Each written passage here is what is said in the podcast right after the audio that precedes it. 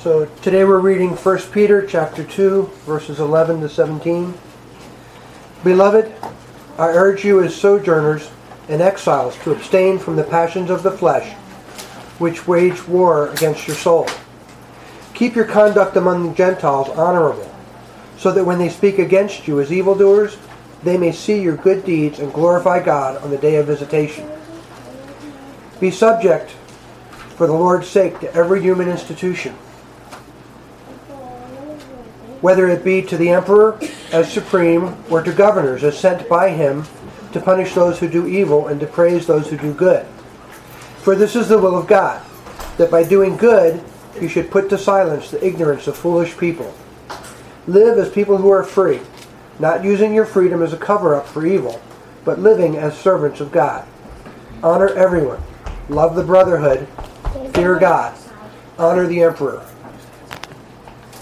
Amen.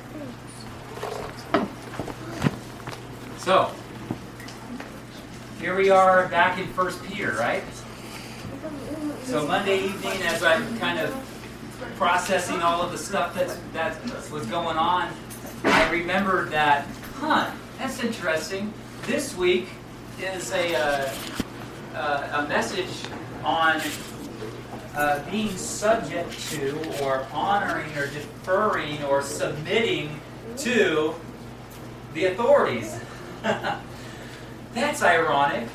That's providential, actually that God would have us in this very passage, this very week.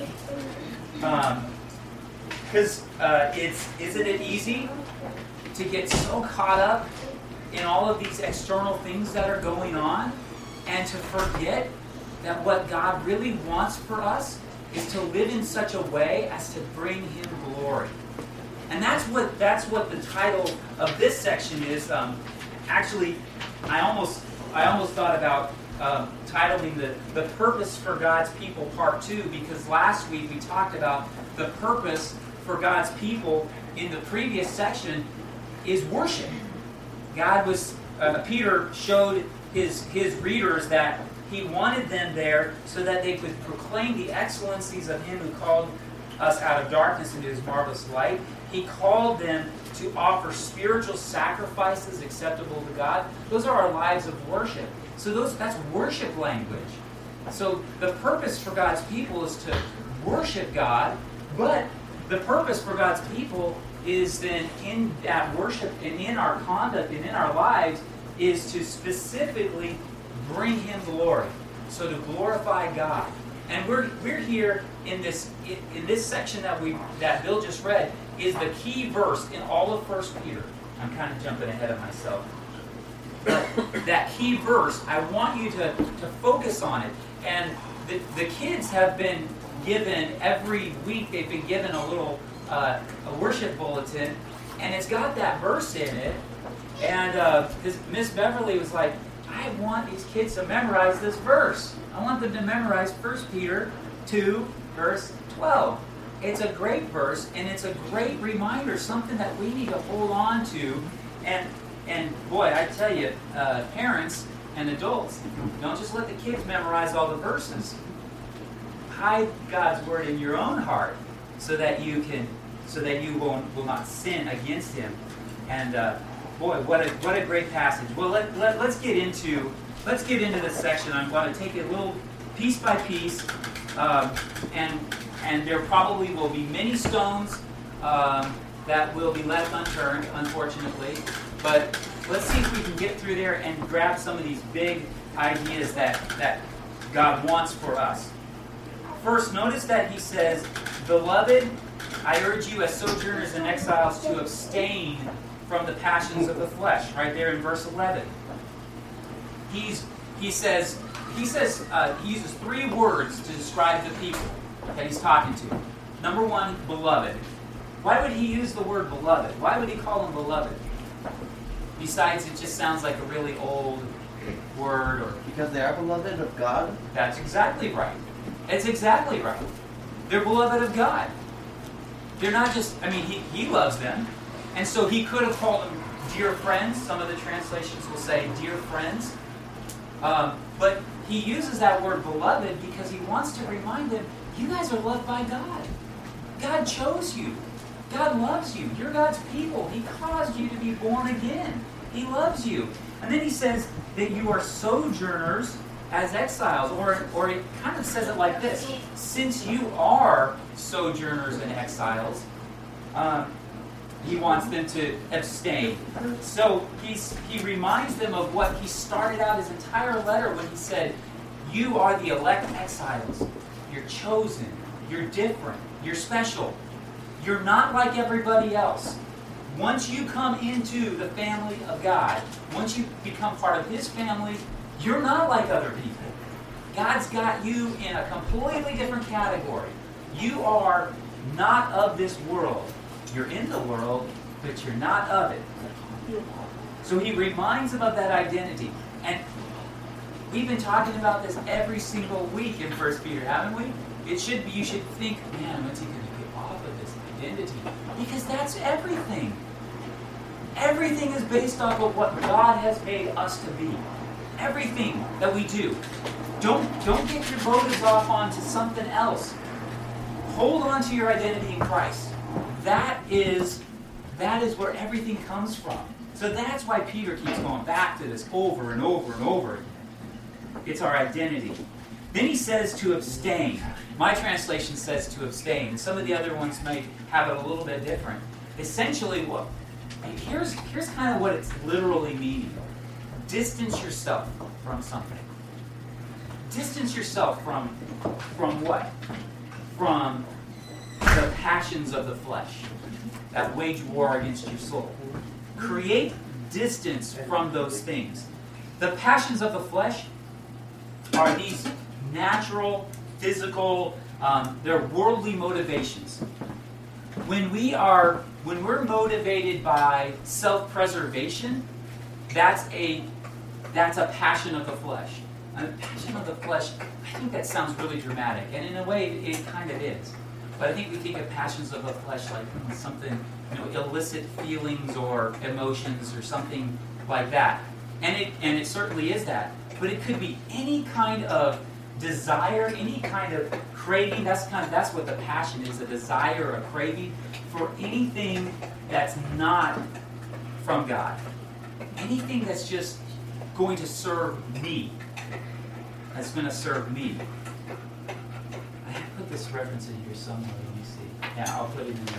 We'll come back to that a little bit later. But I want you to remember that. Anything that serves me, that is about self, is a passion of the flesh. And he, then he says that these worldly, I, I like to call them worldly desires. I just, worldly seems like a good term. Um, worldly desires, these passions of the flesh are worldly desires. They're actually literally waging war against our soul. Maybe I shouldn't use literal either. But you know what I'm saying. They are waging war against our soul. There's a war going on for our individual souls. And the, and the war for our souls is the war against the new life that Jesus is trying to do in our hearts. We, we talked, we mentioned this uh, last week, and he's, remember when he said that he wants us to long for, to crave for, to desire pure spiritual milk? That is the sustenance that comes from God. That's the new life that is offered through Jesus. Our craving and our desire should be for that. And he's saying that these passions of the flesh, things like malice and deceit, hypocrisies, jealousies, and all kinds of slander, different kinds of slander, these passions of the flesh, they're actually literally making war spiritually against the new life that Jesus wants to, to cause in our own lives. So, to, to, this whole this whole idea then kind of leads me to the first big the first big idea in this passage, and that and that is that God's people glorify God by creating distance from worldly desires. He wants us to experience life in Jesus, but what he's saying is you can't you can't go to Jesus if you're if you're hanging out with the worldly desires, if you're buddies with the worldly desires, if your life is characterized by worldly desires, you can't experience life in Jesus. So create some distance from that. Um, one of the one of the stories that I love from from the Bible is the story of Joseph. And um, so, set back. I'm going to tell you the whole story of Joseph. I'm not going to tell you the whole story of Joseph. But you remember that one story of Joseph after he was sold by his brothers, sent off to Egypt, and then this this man named Potiphar bought him and said, "Okay, you'll be my servant, slave, and you'll take care of things." And hey, you're a pretty good you're a pretty good servant. You're really taking care of things. Um, I'll just promote you, promote you. And pretty soon, Joseph, why don't you just take care of everything in my house? It's all good. I'm just going to make money, and uh, and then you can just you can just run everything. So everything in your house, in this house, is yours to command and do whatever you want with. But just stay away from my wife, okay? You just don't don't touch my wife, and we'll be good. So Joseph's like, hey, I can do that. I can do that. That that works with me. That works with my my Judeo-Christian ethic, or at least Judeo ethic. Um, so that that's cool. Well, then what happens? Potiphar's wife is like, I kind of like that Joseph. He's handsome.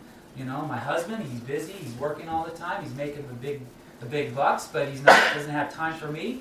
Maybe Joseph will spend some time with me. Maybe maybe I can go to Joseph and get something I'm not getting from somewhere else. And so what does she do? She goes to to Joseph, right?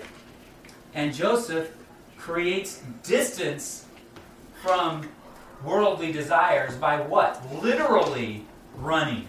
Literally creating physical distance, doesn't he? I mean, what are some things that we need to run from? Think about that. If you think about some worldly desires, some passions of the flesh, some of these things that he talked about earlier um, that we, we discussed last week, malice and deceit, hypocrisy, envy, slander, these things that are so easy to, to fall into, what are some things that we need to run from, to create distance from? We cannot glorify God if we're continually running to, to those things. We glorify God by running away from them, creating distance from them. Look what he says next. He says, then to keep your conduct among the Gentiles honorable. This is awesome. And, and this is this whole phrase is literally just it's it's a it's a long sentence that's connected with the previous one. In other words, he's, he's basically like saying, you're going to do this in this way. So you're you're thinking, well, how do I abstain from all this stuff? How do I run from all this stuff? Well, this is the way you do it. You you refocus your mind, you refocus your attention on the kind of conduct that is honorable, the kind of conduct that's going to give glory to God. This is, like I was saying earlier, this is the key verse in all of 1 Peter. So if you're going to memorize, memorize a verse in 1 Peter, because someone's going to say, so what's the what's the letter Peter all about? You guys have been you you guys have been doing uh, hearing the messages from from Peter for five weeks. So what's it all about? You say, well, I'll tell you. Peter's message is keep your conduct honorable among the Gentiles, so that well, I'm going to get to that in a second. But this is it right here. Um, it's he, he goes on. Well, let me just read the rest of it. So that when they speak against you as evildoers, they may see your good deeds and glorify God on the day of visitation. This sounds a whole lot like something I heard Jesus say, not literally, but something that's recorded of Jesus in the Sermon on the Mount when he said that, in the same way, let your light shine before others, so that they may see your good works and give glory to your Father who is in heaven. Peter's taking that, that same idea from Jesus and he's saying, look, let me just kind of put it, give it to you in context of where you guys are at. Keep your conduct honorable. Let your light shine among uh, the Gentiles, before others. So when they speak as, against you as evildoers, they may see your good deeds, that they may see your good works, Jesus said and they'll give glory. He, here he says, glorify God on the day of visitation, and Jesus said, so that you they will give glory to your Father who is in heaven. Peter's repeating the same idea that the way we live our lives has a whole lot to do with how other people give glory to God or not. I mean, that is that's the hard truth. That the way we live our lives is going to cause people to turn away from God or that's going to cause them to give glory to God. Conduct in this in this uh, passage right here is really way of life. I think the NIV talks about your way of life. Some of the other English translations say way of life. And that's what that's really what conduct is. The way you live your life. The way you live your life that others see. You know, we li- we can live one way in our homes, in private, within our families, and other people aren't going to see that. But when he's talking about conduct here, he's talking about the conduct that other people see, the way you live your life that everybody else sees. And then he assumes, Peter assumes that that other people are going to accuse God's people of doing things that they shouldn't do. That they're going to say things about, oh, well, those Christians, or well, that church. They're going to say, well, this church did such and such to us, so now we're going to treat all churches like this from now on. That's what they're going to do. They're going to say those things. They're going to make accusations. And Peter's saying, look, it's going to happen. It's, it's not a matter of if, it's a matter of when. It's, it's going to happen. They're going to say things against you. But the only way to refute those kinds of accusations is through honorable conduct, is through the good deeds that, that Peter mentions there at the other part of the verse. The only way to refute those accusations is with the way we live our lives. This is really cool because they're going to see our deeds, means they're going to observe them, they're going to observe them, and they're going to notice something about them. They're going to notice something about the way we live our lives. They're going to notice that, and that's going to cause them. I, I really believe that Peter, what Peter's trying to get at here, is that that's going to cause them to turn to Jesus. That's going to cause them to go, maybe there is something to what they say they believe because of the way they're living their lives. And maybe that's going to cause them to turn to Jesus. In other words, it's going to be a cause of their conversion to Christ. Isn't that awesome? That we have an opportunity to be a part of that.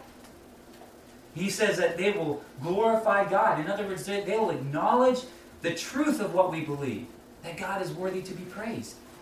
They're going to notice that, and they're going to acknowledge that. Now, before you before you get too far ahead of me and say, well, so is Peter just saying that as long as we give, live good lives, then it, uh, other people are just going to become Christians automatically? No, he's not saying that. In fact, he's going to come back to the same idea in the next chapter. So in a, in a two or three weeks or so, we're going to get to that. We're going to unpack that section too. Because what did Paul say to the Romans? How are they going to believe if they don't hear? How are they going to hear if someone, someone doesn't proclaim it to them? So there's a both and idea here. But I'm telling you, what we say is going to go in one ear and out the other if, they, if, it does, if it's not accompanied with conduct that's honorable, with the way we live our lives. God's people glorify God by living honorable lives. That's what he's saying. God's people glorify God by living honorable lives. So, how should the church, I'm talking about us collectively, how should we react to being denied access to public spaces, for instance? What should we do about that? Because there, are, there have been legal battles throughout our nation's history about, well, prayer in school, or the Ten Commandments in public places, or churches using uh, school facilities or other public spaces to, to meet in. There's been stuff going on in New York City for the last three years. Um, I don't know if you followed that, but there was, you know, kick out all of the churches from all of the public schools. And then there was, the, the schools kind of got together and said, no, come on, there's hundreds of our churches. And, you know, where are we going to go? And so they kind of, so they, they overturned that. And then once again earlier this spring there was another uh, you know just all kinds of legal stuff going on. How does god want the churches to respond? I think there's a time and place for saying well we have rights we have freedoms. There's a time and place for that. But let me offer you some suggestions to do regardless of what else happens. Number one is to be gracious. Be gracious because that's who we are. We have been given grace. Let's be gracious to other people. Show love. Jesus has shown love to us. God has shown, has demonstrated his love to us. So let's show love to other people. Let's show love to them. God has been generous to us. He has been generous and He's given us everything that we need. Everything that we need. So let's be generous towards other people as well. Be gracious, show love, and be generous. I think let's focus on those things. Let's focus on how we can do those things rather than how we can, you know, picket or write letters or litigation or whatever else.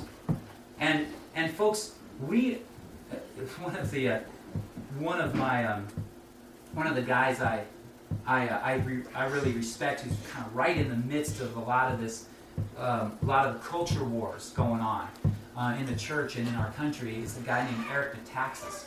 And um, the uh, few weeks ago he was he was speaking to a group and he reminded them that we are so obsessed with keep, keeping our 501c3 status rather than maybe we should put a lot more energy into the actual mission of making disciples who make disciples. We get really worked up about a lot of things like our rights being taken away from us, and we forget that Jesus had his rights taken away from him. In fact, Jesus said, I'll go ahead and give up all of my rights to the throne, to the universe, and I'll humble myself and be a servant. In fact, not just any old servant, the lowest of servants. And not just the lowest of servants, but a slave. Not just a slave, but a slave who's going to die for everybody. I mean, that's the example we have in that, and we're going to get into that next week a lot more. But if that's Jesus' example for us, maybe God wants us to, to live such a way that there's no excuse. Nobody has any accusation against us because of how we, we live. But he goes on and he gets, starts to get really specific. This is where it gets specific for us. He says to be subject to every human institution. He says to be subject, which means, work with me, it means having the freedom to cooperate or not, having the freedom to resist or to comply, but choosing to comply, choosing to cooperate. We have a choice in this. Are we going to be subject? Are we going to defer to others? Are we going to respect the authority that God has established? He, he gets really specific to the emperor or to the king, to the governors that the king appoints. He, how in the world, why would Peter say, show respect to the emperor, the emperor who doesn't care about Christians, the emperor who is passing laws against Christians? In fact, from from the, the best evidence we have, Peter wrote this letter while he was in Rome during the reign of Nero.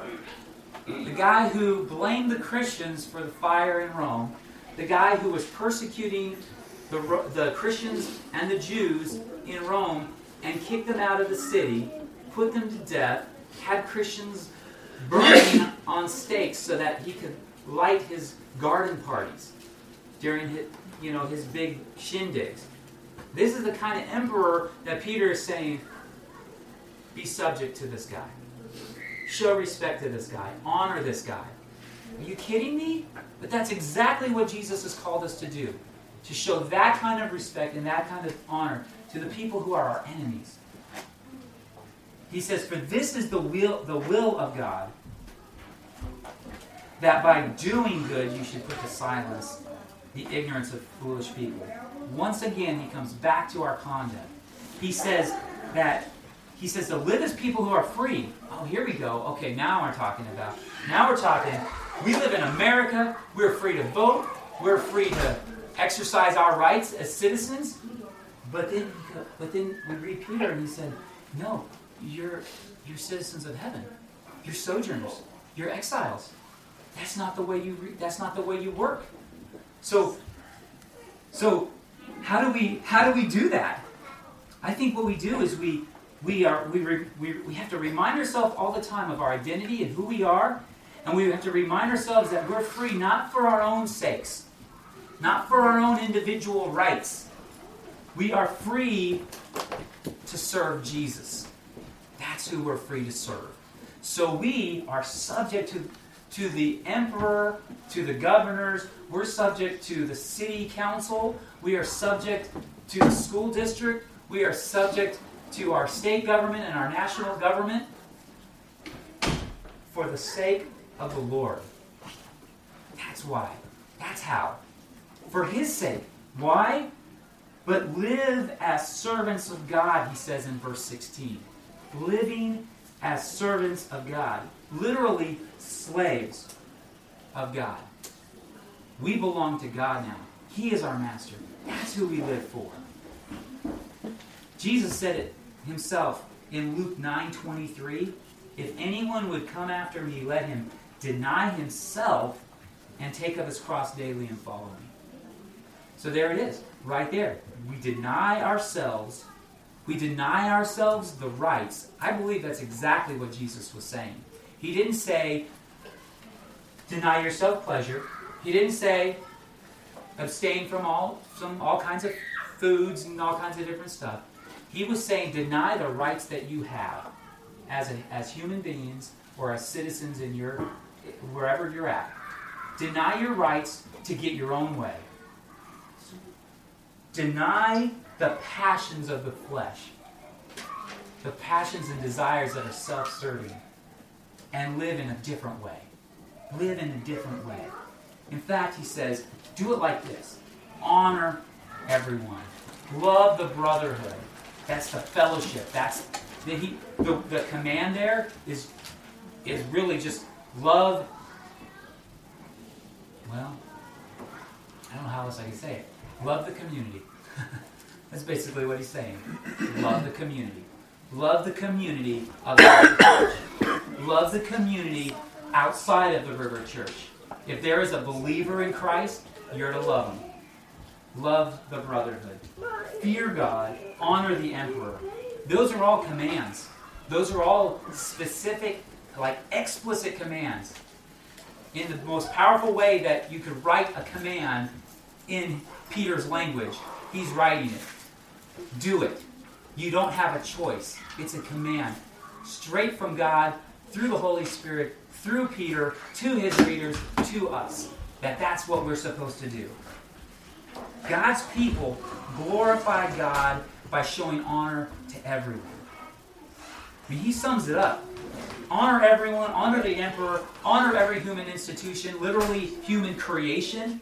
That's what that's that word institution or authority. Every human creation, honor them. How are we going to do that? I think we can follow Paul's example. Paul, the other apostle who wrote most of the New Testament, he wrote a, a beautiful letter, Philippians. Um, I love it, but what he says to the Philippians, he says, I want you to know, brothers, that what has happened to me, what had happened to him, he was in jail, he was in he was a he was a prisoner, he was suffering in Rome. But he says, I want you to know that what happened to me has really served to advance the gospel all Paul cared about was advancing the good news of Jesus. That's what he cared about. And he said, I'll go through any suffering. I'll go through anything. One passage in Corinthians, he describes everything that he suffered the beatings and the shipwrecks and the, and the imprisonment. I'll go through anything as long as it serves to advance the gospel. In fact, I will rejoice when other Christians who I don't like and who are doing things with bad motivations are proclaiming Jesus too. And I will rejoice in that. Only that in every way, he said, whether in pretense, from false motivations, or in truth, Christ is proclaimed, and in that I rejoice. That's what, that's what Paul cared about. So, how are we going to go about this? How are we going to keep our conduct among the, the Gentiles, or in other words, everybody outside of the community of faith. How are we going to make our conduct, our way of life like that? By advancing the gospel, holding on to the vision that God has given us to transform lives, families, and communities with the good news of Jesus. That's it. That's it, folks. That's what we give. That's what we rejoice in. Buildings will come and go. Nations will come and go. Governments will come and go. Policies and procedures will change. But one thing is certain the good news of Jesus will never change. And that's what we hold on to. That's what we care about. That's what people need to hear. Let me ask you a couple questions. What are some of the worldly desires, some of the passions of the flesh that you need to run away from today? How about this? What honorable conduct? Remember some of those things that I was mentioned earlier? Be gracious, show love, uh, be generous. Honorable conduct like that. What kind of honorable conduct do you need to begin practicing today? Sometimes God speaks to us and He says, "You know what? There's a there's a relationship that I want you to, to, to get reconciled." He says, "There's a family member I want you to contact." There's a there's somebody that you need to say something to. There is some action that you need to do.